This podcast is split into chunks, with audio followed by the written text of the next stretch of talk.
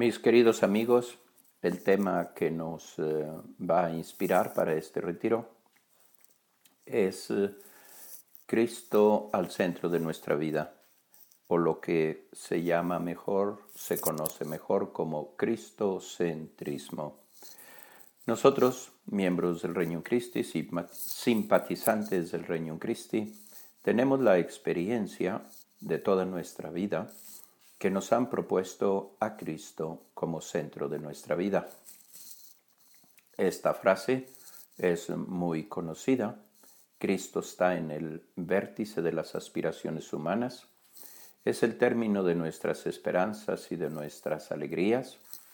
Aquel que da sentido a los acontecimientos humanos.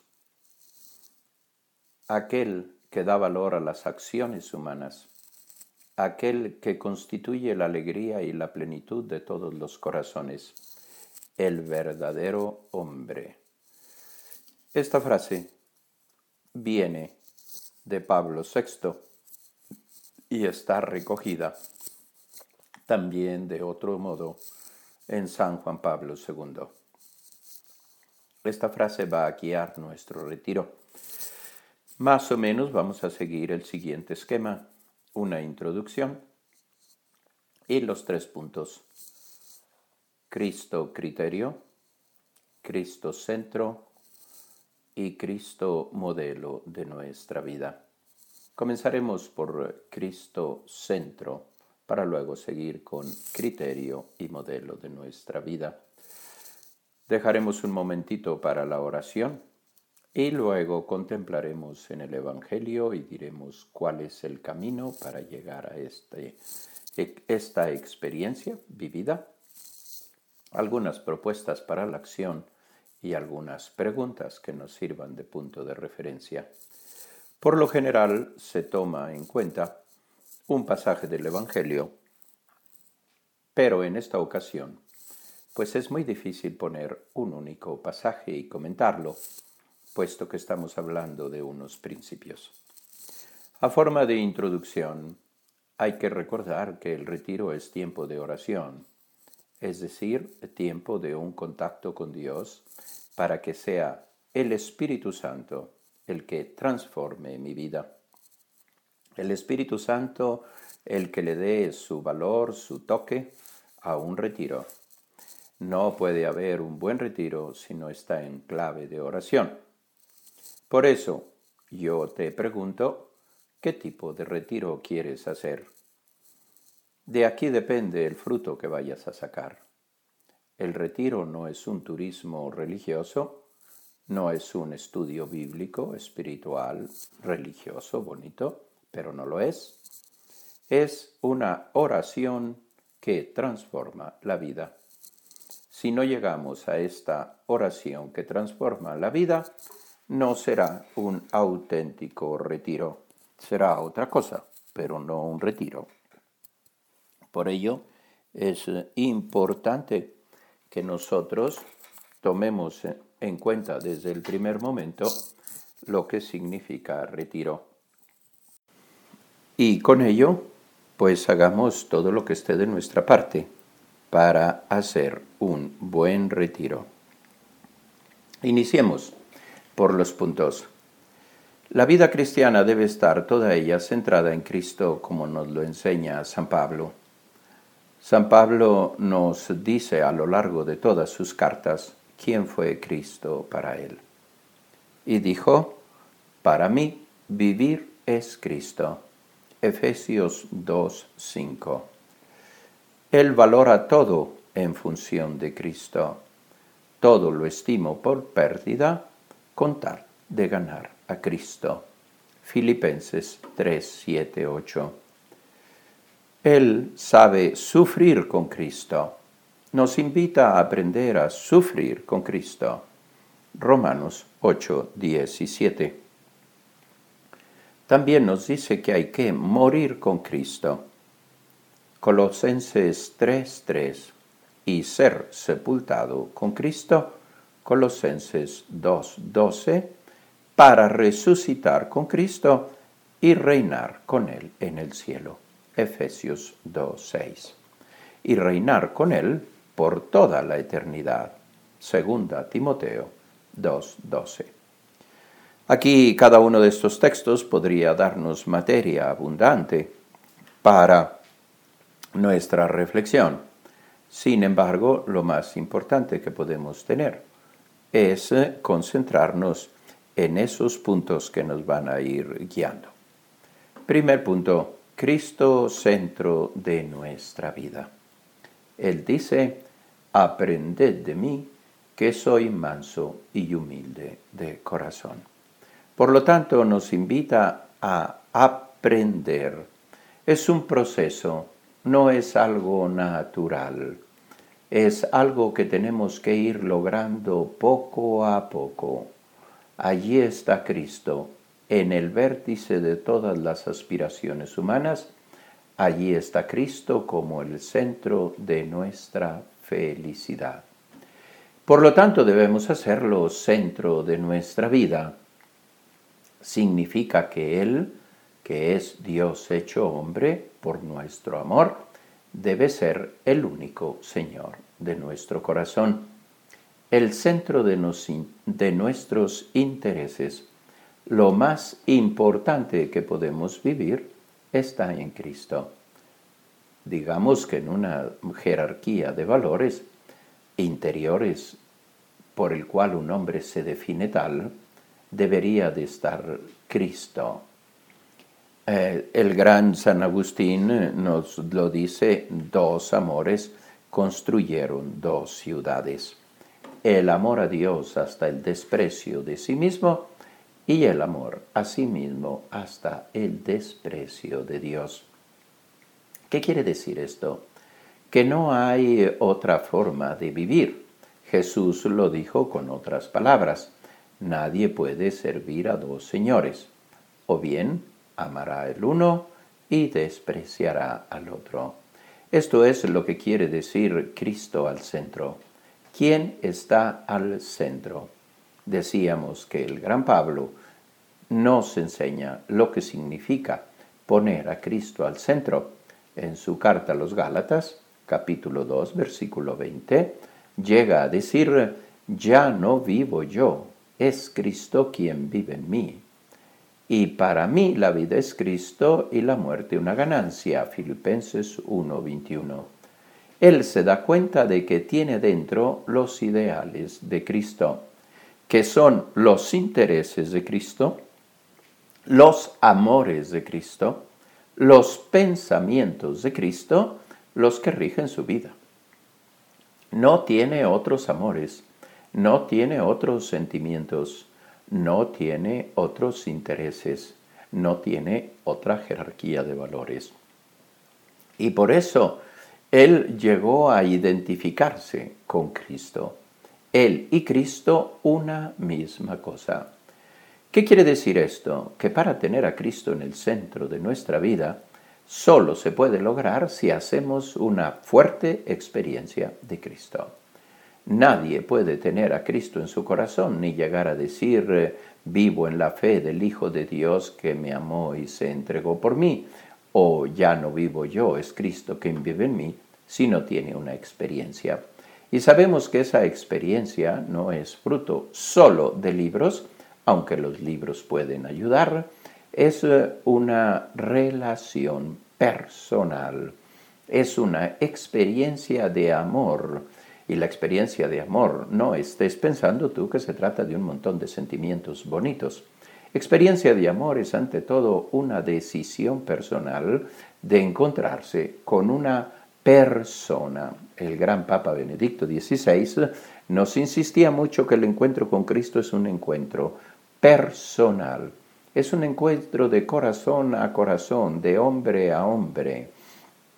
Por lo tanto, no hay que identificar el encuentro con Cristo como un encuentro con eh, mandatos, mandamientos, normas que hay que respetar, hay que portarse bien. No, siempre Benedicto XVI en su gran encíclica Deus Caritas Est nos dice, no se comienza a ser cristiano por una decisión ética o por una gran idea sino por el encuentro con un acontecimiento. Con una persona que da un nuevo horizonte a la vida y con ello una orientación decisiva. Lo dice en el número uno. Así es que encontrarse con Cristo es encontrar una persona.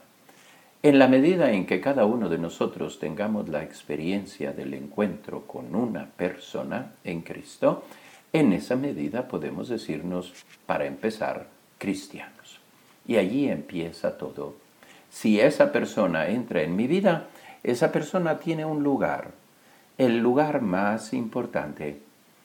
La cosa más bella, el punto más estupendo es que este encuentro no se produce por un esfuerzo mío personal, aunque lo requiere y lo exige. Es ante todo una gracia que se nos dio el día de nuestro bautismo. Allí entró Cristo, fuimos bautizados en el nombre del Padre y del Hijo y del Espíritu Santo. ¿Qué significa este ser bautizados en el nombre de? Significa que fuimos sumergidos total y completamente en la vida de Dios y más concretamente en la vida de Cristo, puesto que Cristo es el gran don de Dios a nuestras almas. Así es que Él ya se adelantó, Él ya llegó, Él ya vino y vino para estar con nosotros, consolarnos, llevarnos de la mano, guiarnos, enseñarnos el camino al Padre. No por nada llegó a decir, yo soy el camino, la verdad y la vida. Bien, esta experiencia donde se logra, y aquí ya serían unos medios muy prácticos, ante todo en la oración, esta que estamos haciendo ahora, cuando dejamos que Él venga, ilumina, forje, oriente nuestra vida.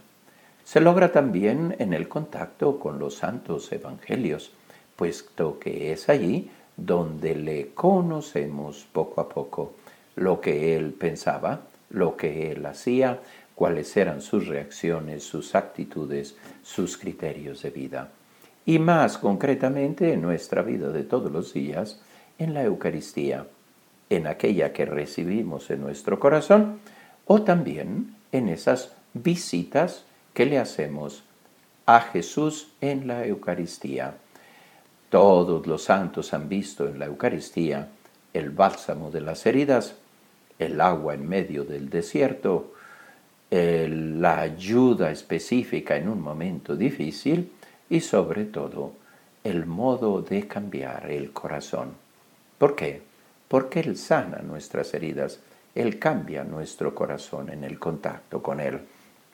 ¿Cuántas veces volvemos nuestra mente a Él durante nuestro día? Y si es ninguna, quiere decir que hay poco Cristo. Él no está en el centro de mi vida. ¿Cuántas veces uso y me sale espontánea una frase evangélica? Si no me sale y no la uso o la uso solo aquellas frases pues que vienen de un, formo, de un modo inmediato. Vamos a recordar que cuando alguien te critica y dice, quita primero la paja o la viga de tu ojo para que puedas quitar la paja en el ojo de tu hermano, o el que esté sin pecado que tire la primera piedra. Muy bien, estas frases casi siempre las usamos para defendernos. Pero hay otras frases del Evangelio que deberían de estar presentes en nuestra vida. Por ejemplo, ¿de qué le sirve al hombre ganar el mundo entero si pierde su alma? ¿De qué le sirve ganar el mundo entero si pierde su alma? Imagínate que tenemos esto presente cuando estamos eh, avariciosos, envidiosos, soberbios, cuando queremos poseer más, tener más, ganar más. Si esta frase viniese a nuestra mente, cambiaría toda nuestra actitud. Y así, el que no ama a, sus hermanos, no ama a Dios. Otra frase de la Escritura que nos viene de San Juan. O vosotros sois mis amigos. Sentir esta palabra de Jesús en mi vida. Tú eres mi amigo. Cambia toda una vida. ¿Por qué? Porque me siento amado por Cristo. Así Pablo llega a ser esa experiencia tan fuerte de Cristo que incluso de frente a las grandes dificultades, llega a decir, ¿quién nos separará del amor de Cristo? La tribulación, la angustia, la persecución, el hambre, pone una serie de cosas externas y dice, nada. En todo eso triunfamos. ¿Por qué? Porque no hay criatura, y por criatura entiende no solamente criaturas materiales, sino también actitudes espirituales, ataques, calumnias, etc. ¿Quién nos separará? Nadie. ¿Por qué? Ya lo conocí. Él está en el centro de mi vida. Pues aquí tienes un punto. Dale vueltecitas a ver cuánto Cristo tienes dentro. Vamos al segundo punto. Vamos a considerar que nuestro Cristo también nos invita a hacerlo criterio de vida. Criterio de vida.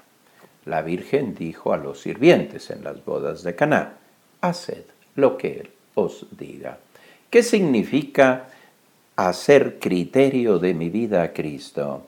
En palabras simples, significa que Él debe inspirar nuestras formas de pensar, juzgar y valorar. Fíjate que yo inicio diciéndote formas de pensar. A veces confundimos la vida religiosa, la vida cristiana, con unas cuantas acciones buenas, incluso religiosas.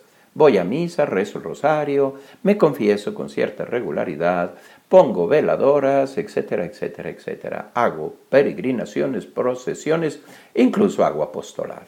Todo esto es bueno, correcto y maravilloso. Pero luego me doy cuenta de que mi forma inmediata de pensar no es cristiana. No juzgo según Cristo. No tengo como punto de referencia el Evangelio de Jesucristo para ver, juzgar la vida, el mundo, las personas, las cosas, los valores de la vida. Y así voy como en una dicotomía. Por una parte, va mi vida cristiana, entre comillas, vamos a llamarle religiosa, y por otra parte mi vida de todos los días. De este modo, cuando se, se, me echa encima un problema, una enfermedad, una catástrofe familiar, pues se me acaban los recursos. Ya no tengo confianza.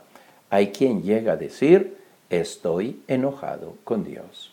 Pablo dice que él puso toda su confianza, que la fe en Cristo permea la totalidad de su vida y que todas las cosas que para él eran importantes, aquí está un juicio del mundo, los títulos, eh, su formación universitaria, todo lo que era, ¿verdad? El ser fariseo, el hecho de contar y ser uno de los primeros que defendían su propia religión, todo eso dice, lo estimo por pérdida.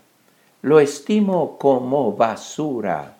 Hay un cambio de visión de las cosas. Lo que para él era grande, ser casi doctor o doctor de la ley, todo esto lo estimo por basura. La pregunta para nosotros sería, oye, ¿cuáles son las cosas que para ti más cuentan? Incluso las cosas buenas como el apostolado qué haces y qué eh, valor tienen estas cosas, el mundo, los bienes, las riquezas, eh, el trabajo, la familia. Acuérdate, todo eso es un medio para cumplir una misión, para entrar en la voluntad de Dios, para ganar la vida eterna. En la perspectiva de Pablo, todo, todo, absolutamente todo, debe orientarse a poseer a Cristo y a que Cristo ilumine todas sus acciones, sus pensamientos.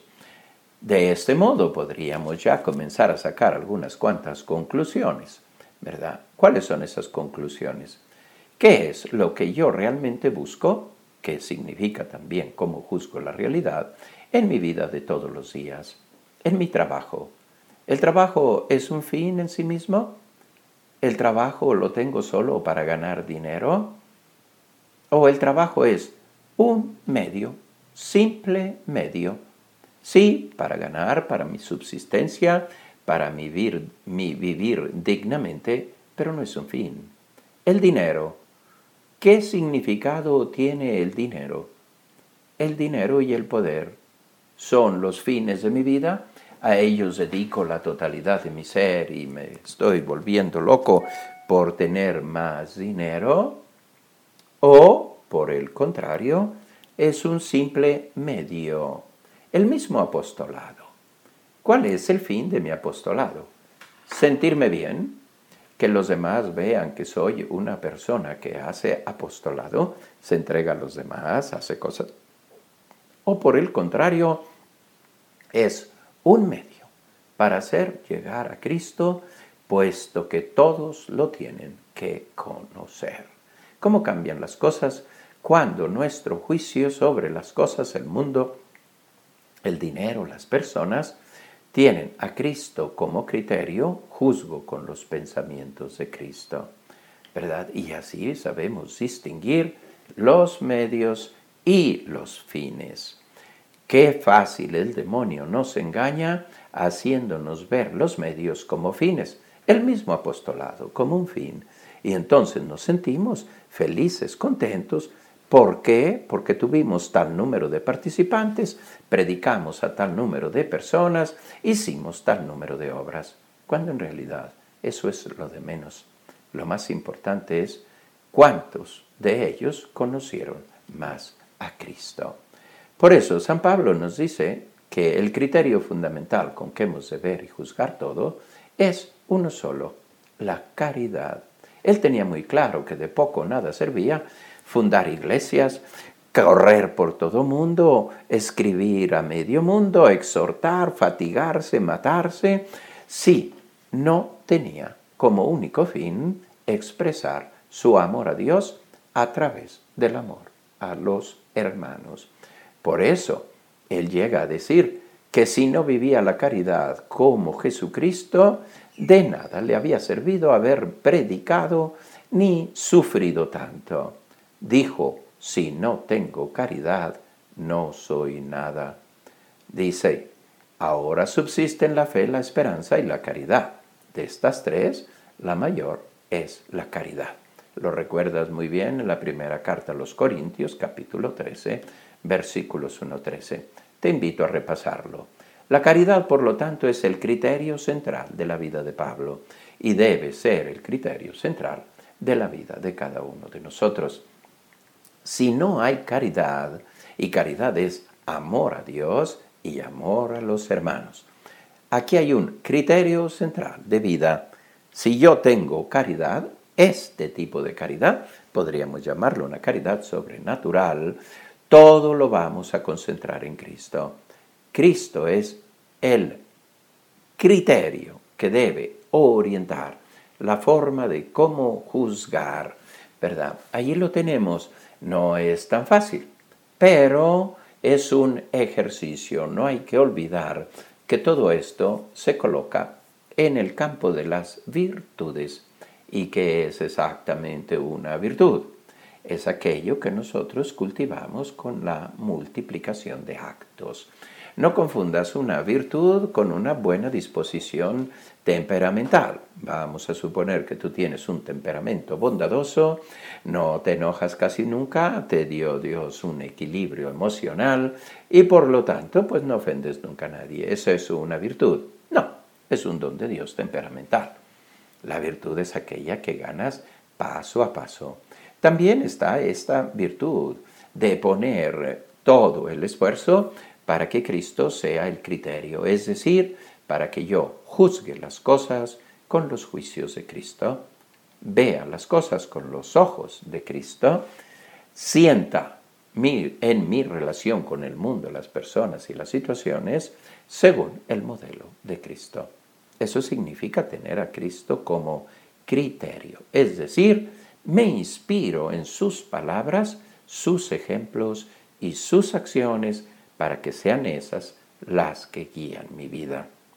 Y aquí pues todos tendríamos un, un campo muy amplio para ver hasta qué punto de verdad somos cristianos, ¿verdad?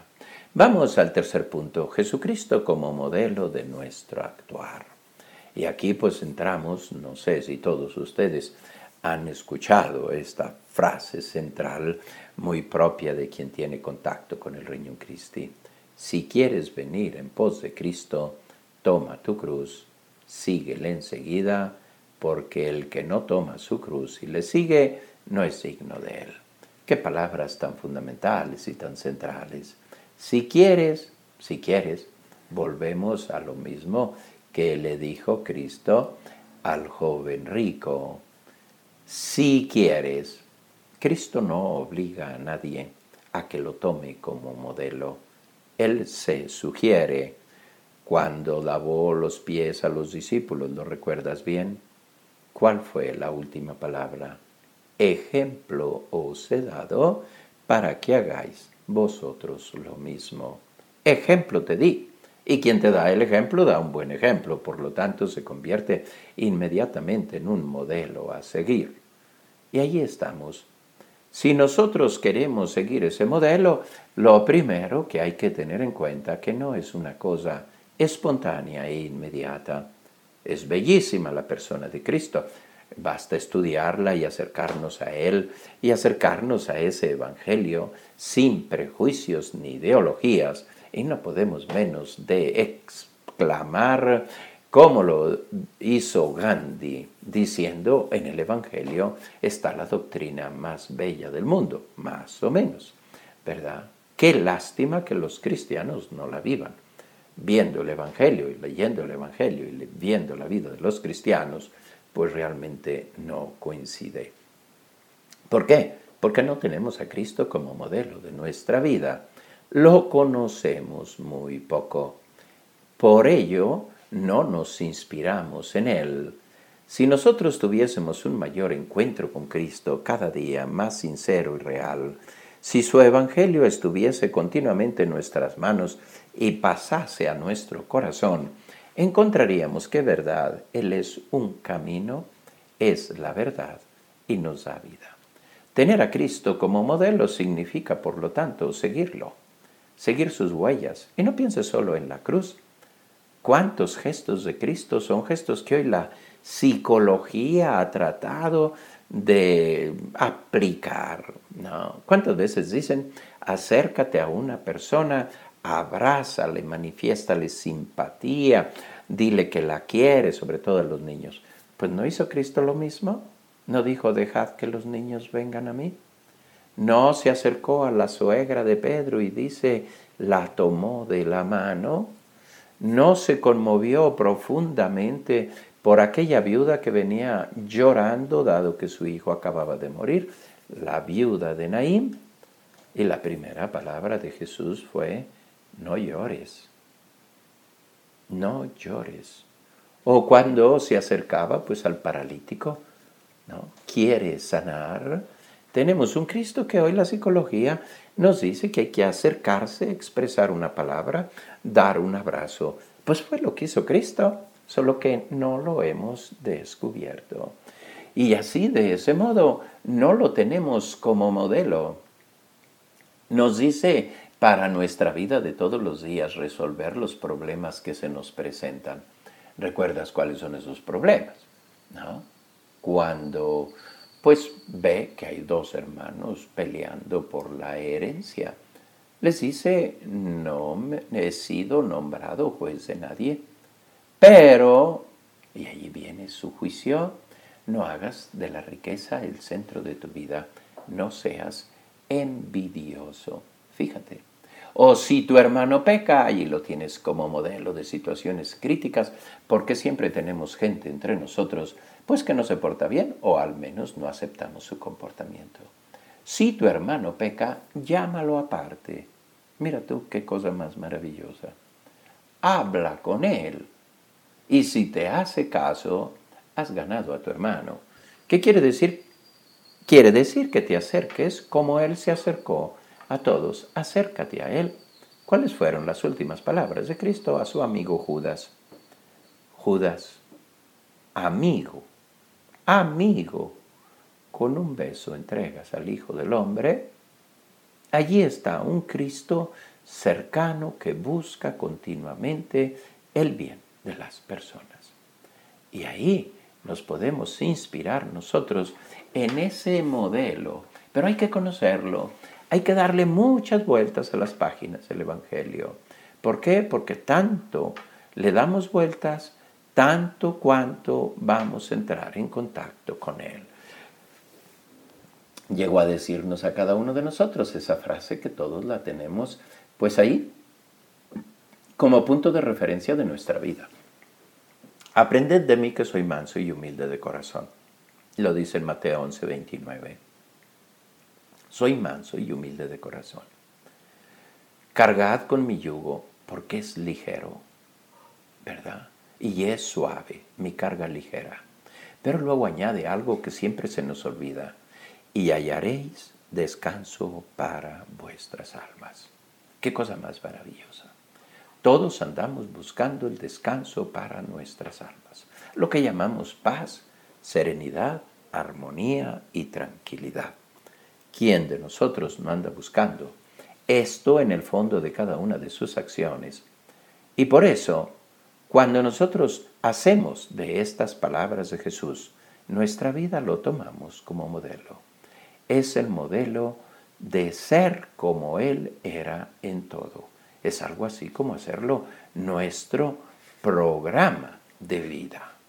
Es esa invitación del gran San Pablo, dejar las obras del hombre viejo para revestiros del hombre nuevo, creado según Dios.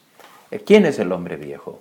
Pues el hombre egoísta, el hombre convenenciero, el que busca todos sus intereses.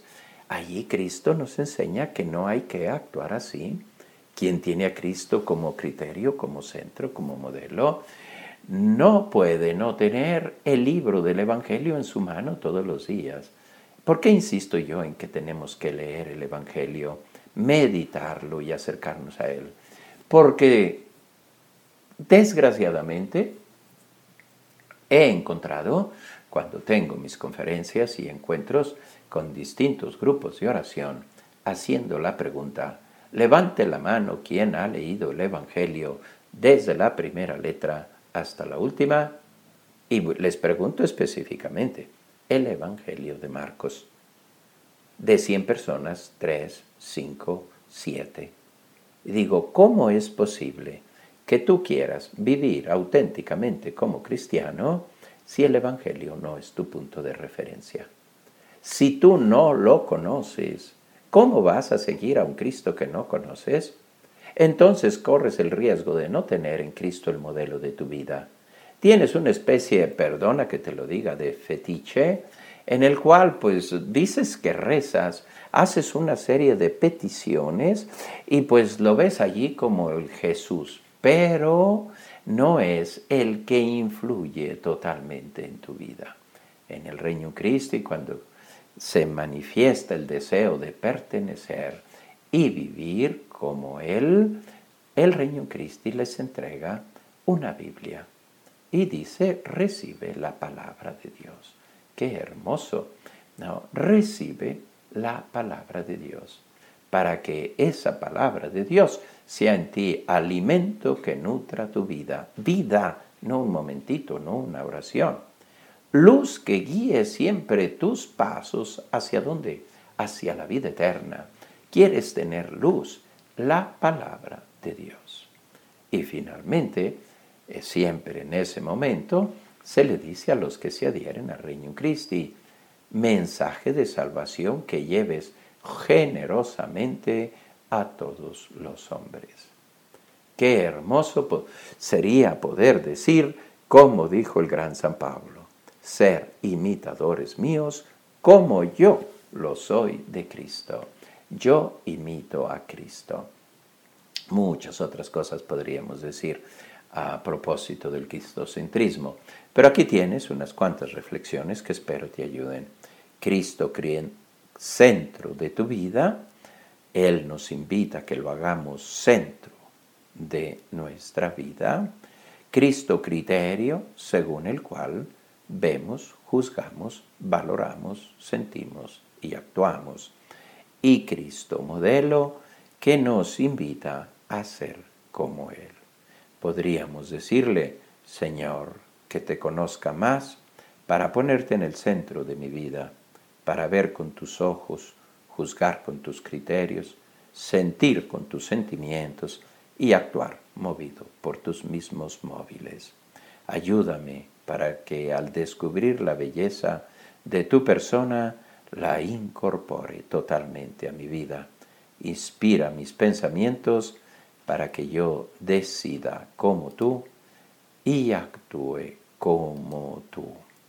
Cada uno en su momento de contemplación, acérquese a este Evangelio, a esta Eucaristía, en un clima de oración y haga de la caridad el centro de su vida, que sean acciones que reflejen la acción de Cristo.